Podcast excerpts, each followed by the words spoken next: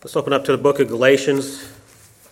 This afternoon we're going to go through chapter 5 and once again hit some of the highlights from the chapter. Let's open in prayer. Oh, Heavenly Father, Lord, what a great blessing it is to be able to gather today, to have a reason to come together, to be able to worship the God that we serve. Lord, as you redeemed, we are, are grateful that you opened our eyes. We're grateful that you helped us to see our need for Christ. And Lord, we're grateful for providing us with a place to meet, to gather together with our brothers and sisters in Christ here. Lord, I pray for those, our brothers and sisters around the world that don't have these great blessings we have, that are facing the true persecution, that are being beaten and tortured jobs taken away, yet they will not deny the name of Christ. Lord, we pray for them that you would strengthen them. And Lord, I pray that they would be an encouragement to us. We'd be committed to their prayer, that you would be with them and guide them, Lord, that the gospel would continue to spread in those countries where it's trying to be suppressed. And that it all be an encouragement to us, Lord, to pursue you even more. Lord, as we open up your word this afternoon, we pray that that Spirit would be our guide and our teacher, that you would use the feeble words of man, backed by the Spirit, to change lives. Lord, I pray for the redeemed and pray for us this afternoon that as we open up this word, that you would speak to us through your Spirit. You would help to teach us, Lord, that we would be equipped through your word for service. Lord, I pray this afternoon for those that do not yet know Christ that may be sitting here unsure of the things we're speaking of and not understanding. I pray, Lord, in the same way that you changed us, in the same way that you opened our eyes and helped us to see, the same way you gave us a new heart, the same way you traded the righteousness of Christ for our sin. Pray that might be today might be the day that, that would happen to someone here, Lord. We pray that you would Bring someone to the knowledge of their sin, to the knowledge they need Christ to make that payment for their sin. So we open up your word this afternoon, Lord. I pray that you be glorified by what we do. Pray that you would grow us each time we meet, Lord, and to know better how to worship you. Just pray that you be with us this afternoon, Lord. In Jesus' name we pray. Amen.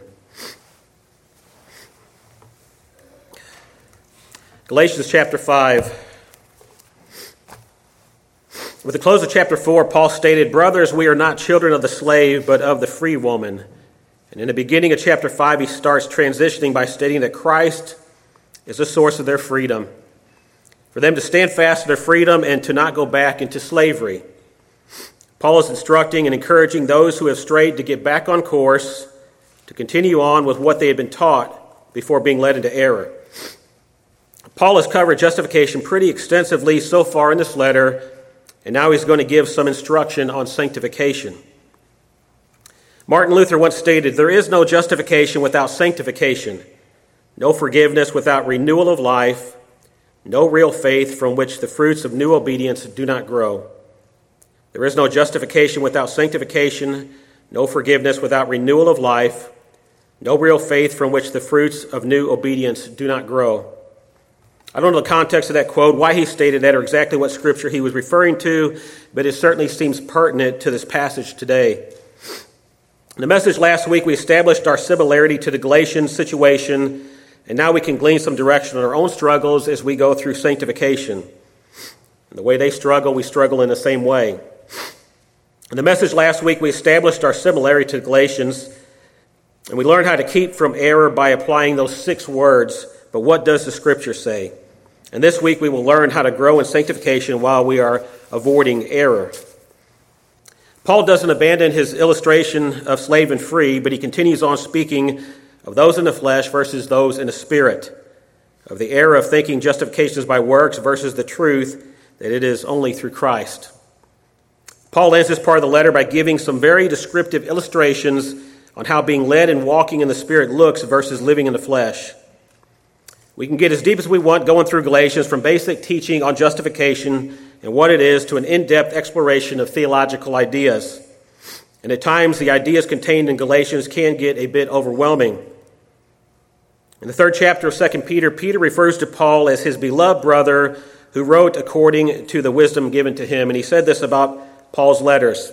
He stated, There are some things in them that are hard to understand. And I can certainly agree with Peter about that. But what he says next is a short, short description of what was occurring in Galatia that time.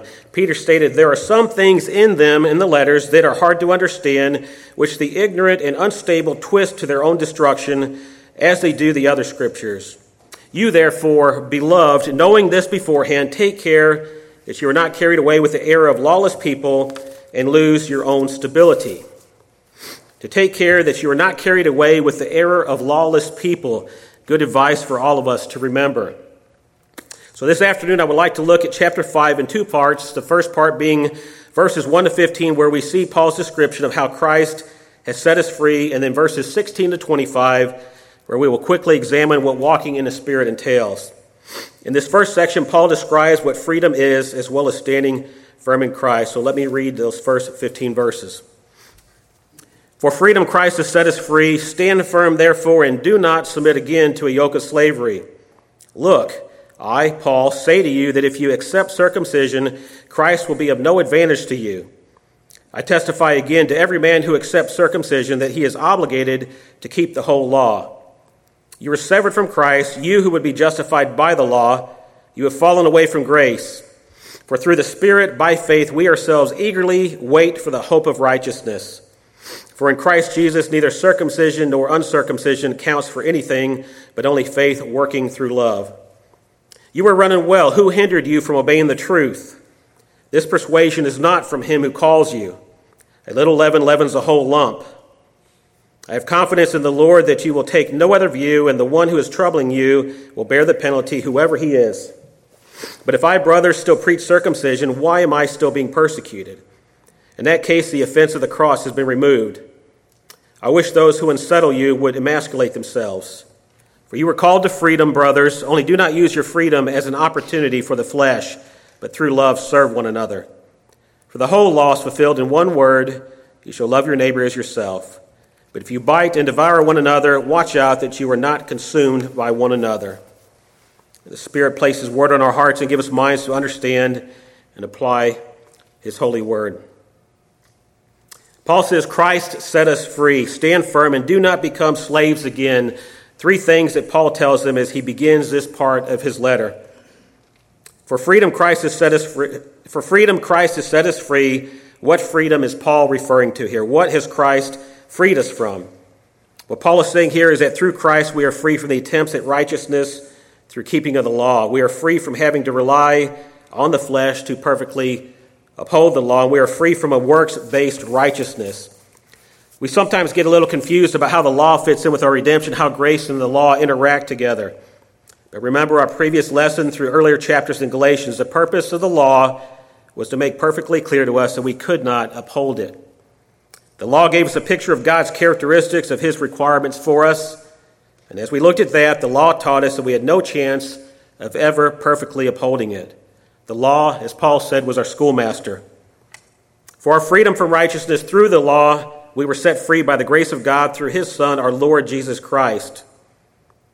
For our freedom from righteousness through the law, we were set free by the grace of God through His Son, our Lord Jesus Christ.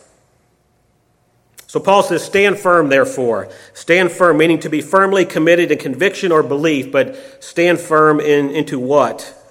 We're to stand firm in that freedom we receive through Christ, that freedom from righteousness through the law. We are firmly committed in our freedom given through Christ. And Paul says, And do not submit again to a yoke of slavery. To submit is the idea of being loaded down with. A, a, yoke is a frame of sort used to control animals. We've all seen that picture of the oxen with a yoke around them as they're working the field. The frame of that helped in bearing the load that was on them on that, on that yoke. When you think about those words, it really gives us a picture of how we are under the slavery to sin, of bearing the load upon ourselves. He says, Be firmly committed to the righteousness provided through Christ, and do not be loaded down by enslaving ourselves by attempting righteousness through the keeping of the law. Without Christ, we are loaded down with that burden of adherence to the law for righteousness. But when we are in that state, all we have to look forward to is failure. We cannot uphold it, and day by day, the burden grows greater and greater. Because we know that in our flesh we cannot uphold the law, it is impossible. We've proven that to ourselves over and over. Each day we commit to upholding the perfection God requires, and day by day we fail. And day by day the burden is overwhelming to us, and day by day we, we realize we cannot bear that burden. And as you think about our inability and our need for help, let's look at what Jesus stated in Matthew 11. He said, Come to me, all who labor and are heavy laden, I will give you rest. Take my yoke upon you and learn from me, for I am gentle and lowly in heart, and you will find rest for your souls. For my yoke is easy and my burden is light. Our Lord Jesus Christ, He knows our burdens. He said, Come, all you who are under this burden, all who are heavy laden by it, all who cry out for help to have this weight removed. Jesus will take that yoke upon Himself. He is the one that will take on our burden. It is only through Him that we find rest for our souls. His yoke is easy and his burden is light because through him the yoke of slavery is removed by the grace of God through the Son. He took upon himself this heavy burden that we could never remove. And this world offers nothing that can do that. There's nothing that will take away the burden except Jesus Christ. Knowing that and understanding that, getting that picture in our heads, once again, why would we ever want to add adherence to the law for righteousness? Why would we want to go back and add works to the gospel? Why would we want to bring back that yoke of slavery when it was taken away, when it was placed around the neck of our Savior, and he bore it to the cross? Paul is stating to the Galatians, understand what you're doing, Galatians, by adding the law to the gospel. Understand what you are doing when you try and turn to another gospel. And with his introductory statement out of the way in verse 1, he goes on to his main points, and the first one being the effects of trusting in circumcision. Paul goes back to the idea he brought up in chapter 2 the Jews requiring Gentiles to be circumcised. He goes back to one of his examples of how the law was being added for righteousness and therefore distorting the gospel of Christ. He starts off verse 2 with look. He says, Look, meaning to behold, to observe, to consider. He's trying to get their attention. He says, Look, if you accept circumcision for justification, you now have no need for Christ or the grace offered through him. If you accept works and you've rejected Christ, the situation Paul is addressing is described in Acts 15, where it states, But some men came down from Judea and were teaching the brothers, Unless you are circumcised according to the custom of Moses, you cannot be saved. That is completely and utterly opposed to the gospel. Paul says, You who want to add to the law, you that are like those in Acts 15 that state the law is required for salvation, once you make that error in trying to uphold the law for righteousness, Christ no longer benefits you. If you accept circumcision for righteousness and you must keep the entire law, you are bound to all of it. It's not the first time Paul has stated this. In chapter 3, he stated, For all who rely on works of the law are under a curse, for it is written, Cursed be everyone who does not abide by all things written in the book of the law and do them. He says, yet again, if you accept trying to keep some of the law for righteousness, then you are morally obligated, you are indebted to keep the entirety of the law. And this cannot be done. It's an impossibility. We cannot keep one single part of the law perfectly, and we certainly cannot keep all of it. If we rely on works of the law, then we are cursed, cursed to face the wrath of God for our own sin. So Paul says, Go ahead, you that want to make adherence to the law a requirement for righteousness, go ahead and try that, but you must keep all of it and keep it to perfection. He says, But you've better first consider the cost if you do that, there is a cost. You can never pay a debt you can never fulfill. Paul goes on, he says, he states what justification by the law equates to. Those who want to be justified by the law experience two things. First, he says, you are severed from Christ. To be severed from Christ, you've withdrawn from him, you do not have any fellowship with him. This word that Paul uses in verse 4 that's translated severed is also used in Romans 7 where it's translated released. Let's listen to that verse in Romans to see both sides of this. So Paul states in Romans 7, he says, But now we are released from the law, having died to that which held us captive, so that we serve in the new way of the Spirit and not in the old way of the written code, for we are now released from the law. This word severed gives the idea of being taken out of the sphere of operation with. Think of this as it applies to law and grace. In Romans, Paul uses this word to state that we are released from the law, we are removed from its sphere of influence as it pertains to righteousness. And yet, here in Galatians, he states that if you want to be justified by the law, you're removing yourself from the sphere of influence in Christ for righteousness. You're trying to gain righteousness by your own works, removing the ability for Christ to provide your righteousness. And second, he says, You have fallen away from grace. Paul is not saying you can lose your salvation here. That's not what he's saying. Fallen away means to go from a favorable condition to one that is worse. It is a sense of losing something. What would be lost? The unmerited favor of God and righteousness through Christ. If you choose the law over Christ, if you add the law to the gospel, then you have fallen away from the grace of God. You no longer have the benefit of Christ's atonement for sin. You are not a beneficiary of the imputed righteousness of Christ. You will be the one facing God's wrath and cannot claim what Christ has taken upon himself in our stead. So, Paul, once again, he divides up the two sides those in verse 4 who are severed from Christ, and the rest who eagerly await for righteousness by faith. Those severed from Christ and those who trust in the grace of God, those who try and add to the gospel, and those who know that the gospel is complete.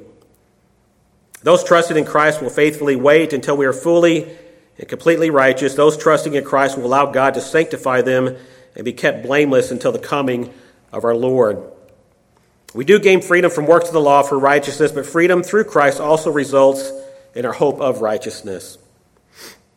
So in verse 6, Paul moves on to the circumcision issue. Paul is stating again what he presented in chapter 3 some of the Jews could not accept the idea that they were not better than the Gentiles due solely to their birth and their lineage. In chapter 3, he stated that there is neither Jew nor Greek, there is neither slave nor free, there is no male and female, for you are all one in Christ Jesus. And if you recall Pastor Brian's message in Luke, John the Baptist understood this idea. Speaking to the crowds that came to be baptized, he stated to them, And do not begin to say to yourselves, We have Abraham as our father. For I tell you, God is able from these stones to raise up children for Abraham. Their birth as Jews means nothing, their circumcision means nothing. Faith in Christ is all that brings redemption, and that comes through God's love for his redeemed. Paul's second point in verses 7 to 15 is to show how detrimental those that are misleading the Galatian believers have been. And Paul uses that illustration of a runner. He also uses the same illustration in the ninth chapter of 1 Corinthians, where it states, do you not know that in a race all the runners run, but only one receives the prize? So run that you may obtain it. Paul says, You were running well. Perhaps Paul uses this due to the fact that in the Greek world at this time, runners who participated in their Olympic Games had a high esteem. They were highly esteemed in their society. Even today, though, we know that someone who is competing as a runner has to put a lot of time and effort into it to discipline the body, to endure the pain and hardship of training. So I think Paul's given us the idea that our lives as Christians are the same way. The Christian life is like running a race, it takes discipline, it takes stamina, it takes endurance, and it takes dedication. It is not easy, it takes work. And Paul says the Galatians, they were doing so well, they were off to a good start on their race. They were obeying the truth. So who hindered them? Who blocked the way? Who impeded them? In verse 8, it tells us who it was not. It was not from him who calls you. Verses 7 to 10, he says, You were running well. Who hindered you from obeying the truth? This persuasion is not from him who calls you. A little leaven leavens a whole lump. I have confidence in the Lord that you will take no other view, and the one who is troubling you will bear the penalty, whoever he is. Paul mentioned before in the seventh verse of chapter 1 in Galatians about the people who troubled the Galatians and distorted the gospel. He's referring to the same people. Paul is using a play on words in these verses 7 to 10 that is harder to see in our English translation. The ESV translate obeying in verse 7, in verse 8, persuasion, and confidence in verse 10. Three different words, but the Greek correlation is a little bit easier to see. The idea behind these three words is the different things that persuade, and that's what Paul is trying to convey here in these verses. So let me explain that to you. In verse 7, it's who persuaded them away from the truth. Verse 8, this persuasion was not from God. Verse 9 describes how the persuasion spreads. In verse 10, Paul was persuaded from the Lord. So all four of those verses revolve around persuasion of some kind. Paul says, A little leaven leavens the whole lump. We see this idea expressed in 1 Corinthians 15, where it states, Do not be deceived. Bad company ruins good morals. You see, a few people with bad doctrine can corrupt a large group. A few people with erroneous thought can persuade others to believe otherwise. And that's exactly what happened to the Galatians. A few people came in and persuaded them. He says, The one who is troubling you will bear the penalty. And penalty here refers to the decision of a judge, the result of a judgment, the sentence of punishment. The Judaizers perverting the gospel will receive the penalty for them misleading.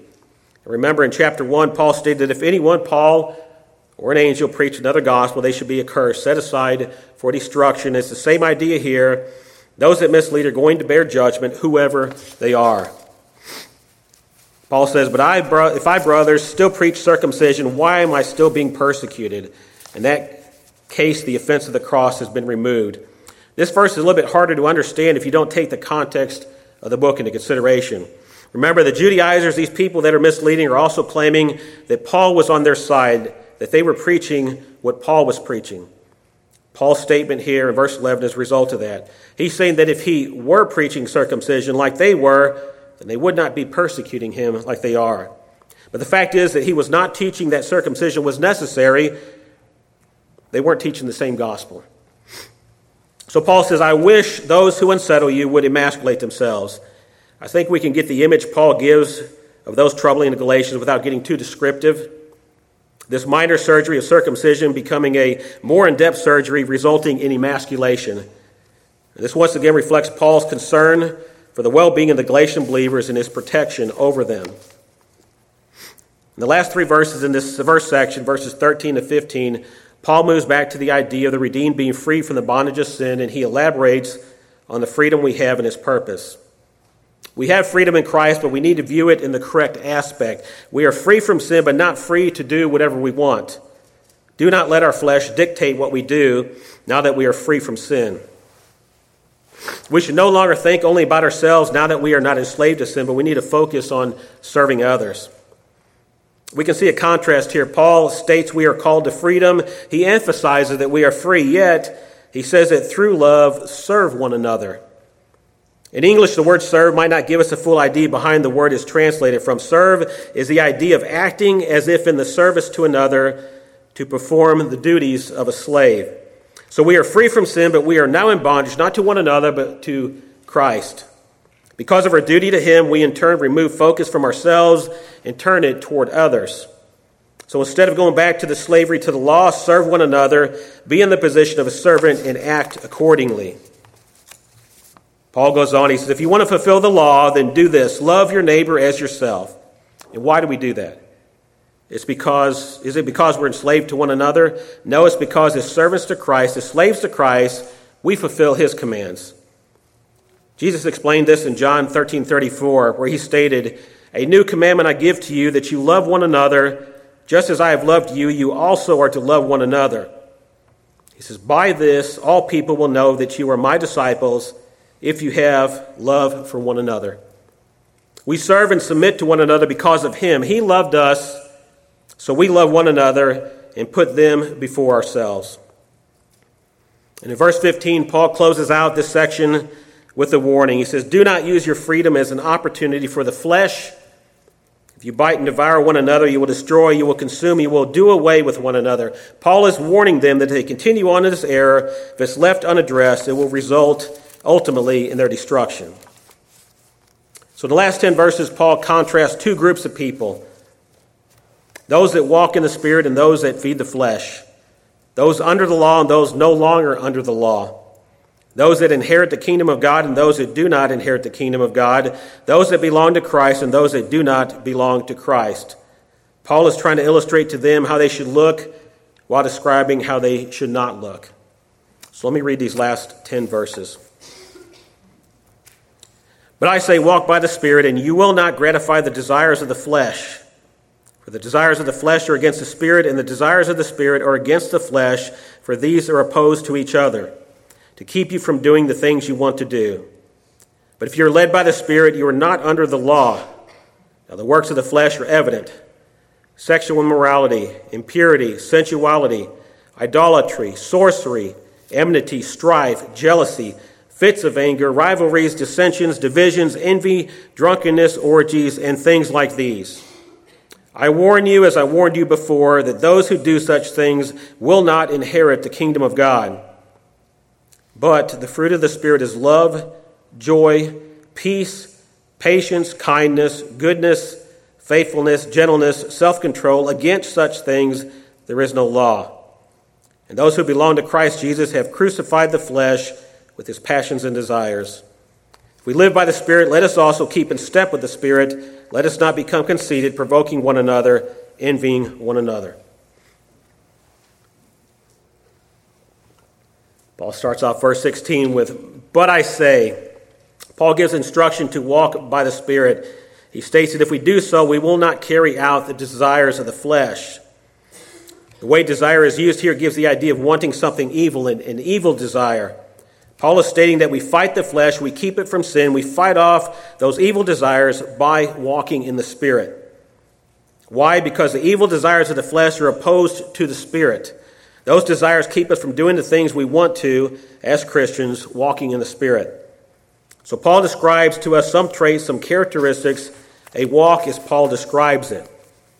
He starts off in verse 16 telling us to walk in the Spirit and then finishes in verse 25 telling us to keep in step with that same Spirit. Paul frequently describes our walk, what it should and should not look like. He does this in letters to the Romans, to the Corinthians, the Galatians, the Ephesians, Philippians, Colossians, and the Thessalonians. John also describes this walk in 1st, 2nd, and 3rd John. So, what is this walk that Paul and John mention? The walk describes characteristics of what the redeemed should look like, traits that we should display as the redeemed. In verse 16, Paul states if we walk by the Spirit, we will not gratify or carry out the desires of the flesh. By walking in these things, we submit to the Spirit. By walking in the Spirit, we suppress the desire of the flesh. The desires of the flesh are against the Spirit, they were opposed to the Spirit. These two are warring against each other. And every believer knows that war with the flesh that we battle daily. But these desires of the flesh keep us from doing what we want to serve our Lord. In verse 18, Paul goes back to his theme against the law for justification. He describes why he is speaking about the flesh versus the spirit, because those led by the spirit are no longer under the law. So let's look at the contrast. First, what does one who is under the law look like? It's someone who lives in the works of the flesh, trusting in their own works. These things are evident the works of the flesh, these sinful desires, they're plain to see in someone, and Paul names 15 different things here. That's not an all inclusive list. If any are missed, Paul throws in, in, in things like these. So we can categorize those into four areas the sexual sins, sins against God, sin toward others, and self indulgence. Paul states, I warn you, as I warned you before, that those who do such things will not inherit the kingdom of God. These things were obviously problematic since Paul states that he had warned them before about these. So let's consider what Paul says for a moment. Let's say I fall into jealousy or fits of anger. By what Paul states, does that mean I will not inherit the kingdom of God? No, that's not, that's not Paul's point. It's not what he's stating. How do I know that? First, he warned them before, and they continue to do these things. The issue is with habitual sin. And second is the same concept John presents in 1 John chapter 3. 1 John chapter 3, pay particular attention to how John uses the word practice as I read this verse, it will help us to understand the concept. John says, Whoever makes a practice of sinning is of the devil, for the devil has been sinning from the beginning. The reason the Son of God appeared was to destroy the works of the devil. No one born of God makes a practice of sinning, for God's seed abides in him. And he cannot keep on sinning because he has been born of God. By this it is evident who are the children of God and who are the children of the devil. Whoever does not practice righteousness is not of God, nor is the one who does not love his brother. So both John and Paul are speaking of those things, of those who do these things habitually. Those that do such things, those that do, that do such things habitually will not inherit the kingdom of God. But remember, these traits are what one is recognized by. This is the evidence of who they are. One who does these habitually does not show that they've been saved by, the great, by grace through faith. One who habitually displays these attributes shows that they are reveling in the flesh, constantly feeding it and doing those things contrary to God. Paul is not stating that if we fall into one of these, we are not of God. He's stating that those that habitually do these things with no remorse of their sin, who live in their sin, are none of his. If we are defined by sin and that is our habit, how can we be walking in a newness of life? So, continual exhibition of these traits would indicate not a life change, but a life that is the same, constantly fulfilling the desires of the flesh. We need to understand that as a redeemed, we are not exempt from our flesh desiring these things, but we do have the power through Christ to victoriously turn away from them. One commentator stated slavery consists in capitulating to the desires of the flesh, while freedom comes from yielding to the Holy Spirit. Earlier, Paul stated that being under the law equated to being under a curse. When you were led by the Spirit, you were no longer under that curse. Freedom from the law is not a license to sin, it's a freedom from sin. And those under the law are under the dominion of sin and are slaves to it. And now Paul gets to what every Christian should like, the traits we should all be displaying. Throughout the New Testament, we see the image of fruit used to display how Christians should be, what traits that uh, we should have. It is used here to describe traits of those wrought of the Spirit. It is in contrast to those enslaved to the flesh and its desires. The fruit of the Spirit, what image is that trying to give us? It describes attributes we should have, things we should be known by. As the redeemed, as believers, as those walking in the Spirit of God, there are certain things we would be expected to display, things that are indicative of the redeemed. There are traits and characteristics we have as the redeemed, those that one would expect for a new creature in Christ to display. There is no law that instills these traits within us. The law could not establish these in us. These traits are the natural outcroppings of the life of the redeemed traits we display in the new man. We claim to be redeemed, if we claim to walk in the Spirit, if we claim to be upholding God's requirements for us, we must be in step with the Spirit by displaying these. Our lives should reveal that to everyone around us. Paul is continually contrasting both sides. If we live by the Spirit, we should have these traits. On the other hand, those that are not living by the Spirit are boasting and provoking others, envying others. So the question is which traits do we display? Which side are we on? If Paul were here with us today, would he know we are walking in the Spirit by examining our traits? Would it be evident to him or would he be rebuking us? We need to examine ourselves, to examine our motives, examine our own fruit to see if we display these traits. Are we like the scribes and Pharisees that Jesus described in Matthew 23, where he says, For they preach but do not practice. They tie up heavy burdens hard to bear and lay them on people's shoulders, but they themselves are not willing to move them with their finger. So, which side are we on? If you're still enslaved to the desires of the flesh, it is time to turn from that. It's time to turn away from self and time to turn to Christ. His work is finished, the price is paid. He sits at the right hand of the Father. His work is completed. And know, redeemed, you may be saying these things are too hard, they're almost impossible to uphold. And I agree. That's why Paul described the lives of the redeemed as a runner, a life requiring discipline and hard work. Thinking of the difficulty, something we do not want to gloss over, is the source of our fruit, the reason why we can display these difficult traits. Because verse 22 states, the fruit of the Spirit.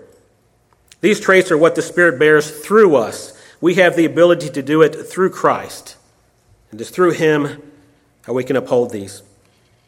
Benjamin Keach, a 17th century Baptist theologian, stated, You must first have union with him before you can bring forth fruit to God.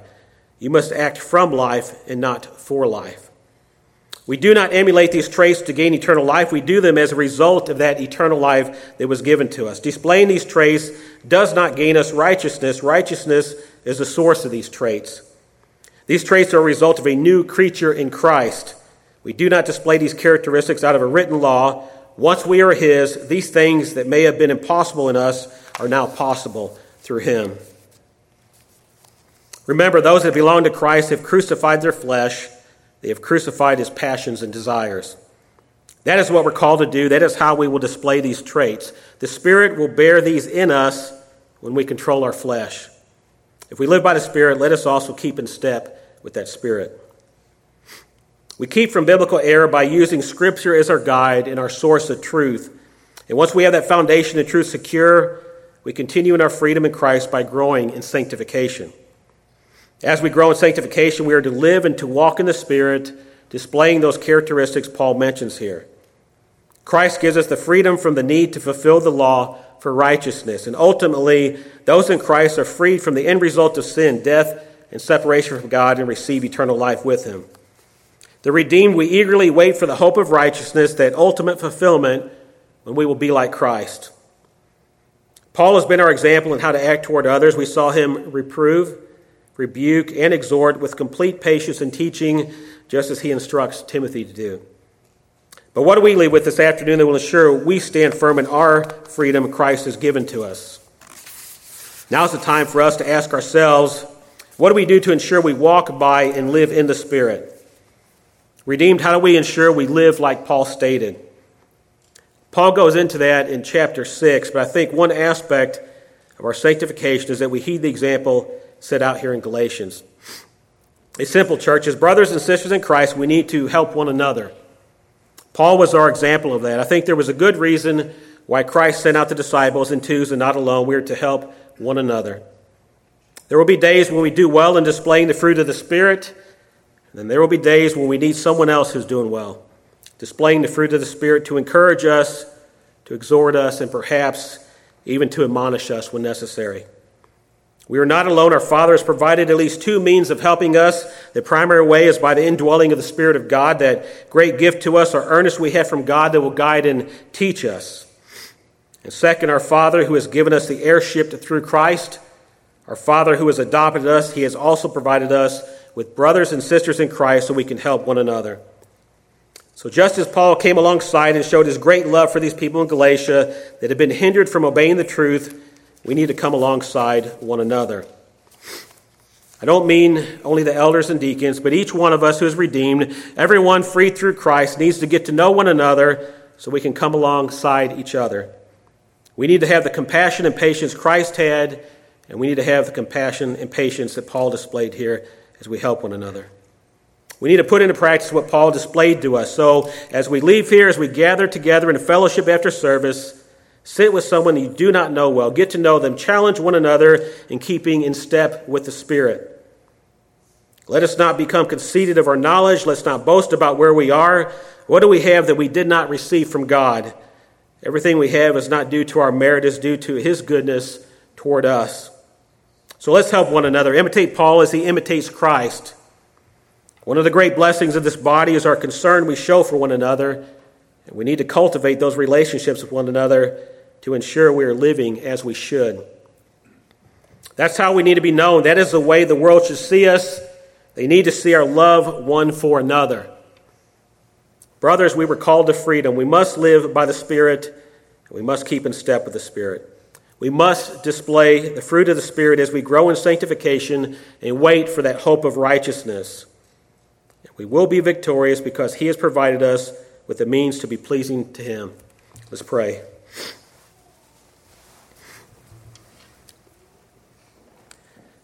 Oh, Heavenly Father, Lord, we take this brief look at Scripture.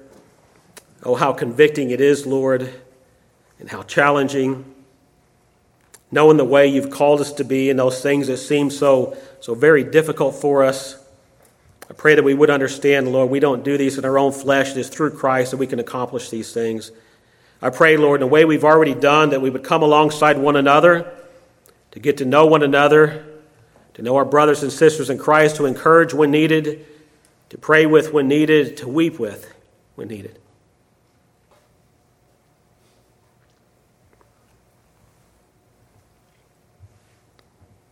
I pray, Lord, that your people, your church, would be known by our love one for another. I pray, God, for those that are lost and don't know the Savior that we know, that don't understand that love, that you might open their eyes, Lord. Today might be the day that the angels in heaven will rejoice over one sinner that's been saved. Pray, God, you help them to see their sin, help them to see that they cannot keep the law, to see the great need for Christ. Lord, I pray as we look at our world and the degradation, Things seem to get worse and worse. It would draw your people closer to you. We'd have a greater commitment to get into your word, to pray, to serve, to witness, to be what you've called us to be. Lord, I pray as we face these calamities in the world, as people would see us, would wonder how we can react and not worry about those things. They would wonder why we can still have joy. They would wonder why we're not scared of death, Lord. Pray as we go through our lives, we go to our workplaces, that people would see that in us. I pray that people that don't even know us would see our love for one another and wonder about that. It would help them to see something. There'd be something within us that they might desire, Lord. We pray, Lord, as we continue to meet together and to worship you, that each time we open your word, we would look forward to that time to have the Spirit speak to us. For you to teach us, for that Spirit to teach us, to instruct us, to equip us, to build us up. Lord, we pray that you would be with those that are ill, Lord, and going through those difficulties.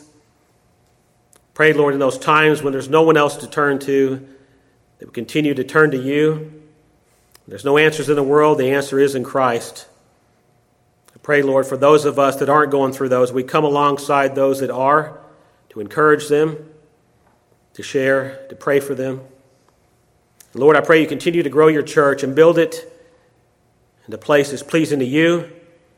Lord, that every day that you give us breath, we'd use that to serve you, to be busy about the Father's business, and also look forward to that time when you will come for your church, to come for your bride. We ask these things in Jesus' name we pray. Amen.